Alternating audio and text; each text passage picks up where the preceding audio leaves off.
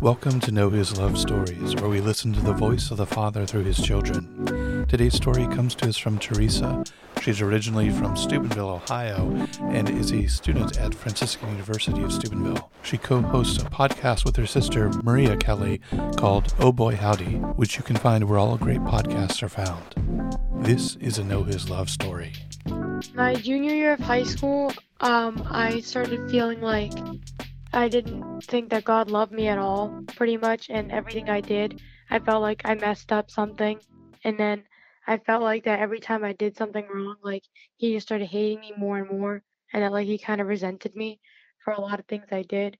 And it was really hard. So, um, yeah, it was really hard to go to things like confession and mass, but I felt like no matter what I did, I was just doing everything wrong, and that like he just hated me a lot more for it. I went to like a couple summer retreats and they kind of taught me how to build a better foundation about what I believed and stuff as a Catholic. And then, um, and it, when I took that to college, I kind of started using that and I started praying every day and it helped me to like see a lot more that like even if God doesn't show me in like giant ways, there are like little things he does to show that he loves me and he doesn't really hate everything I do. It made it made doing normal things a lot easier, I think. Like I can go to mass and I feel really good about it and confession. Um and even just like simple things I do, like I don't feel like I'm just completely messing up at everything. Like even if I do mess up, I know that's like I just got to keep working and I can get better at it.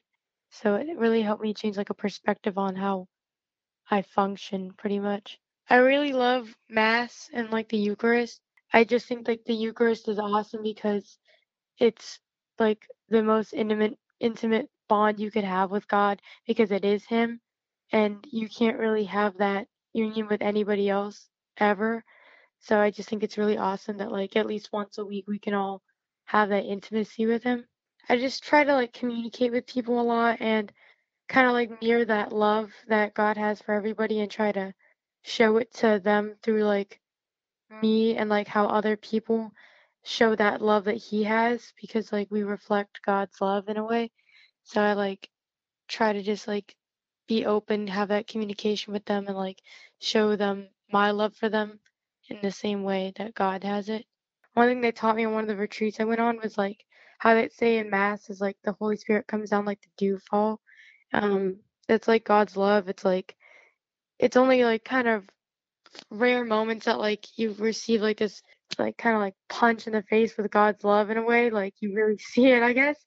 But like most of the time, it's like that gentle dew fall. It's like you don't notice it as much. It's gentle, it's small, and like you gotta like keep your eye out, I guess, to see the small ways that He shows His love for us.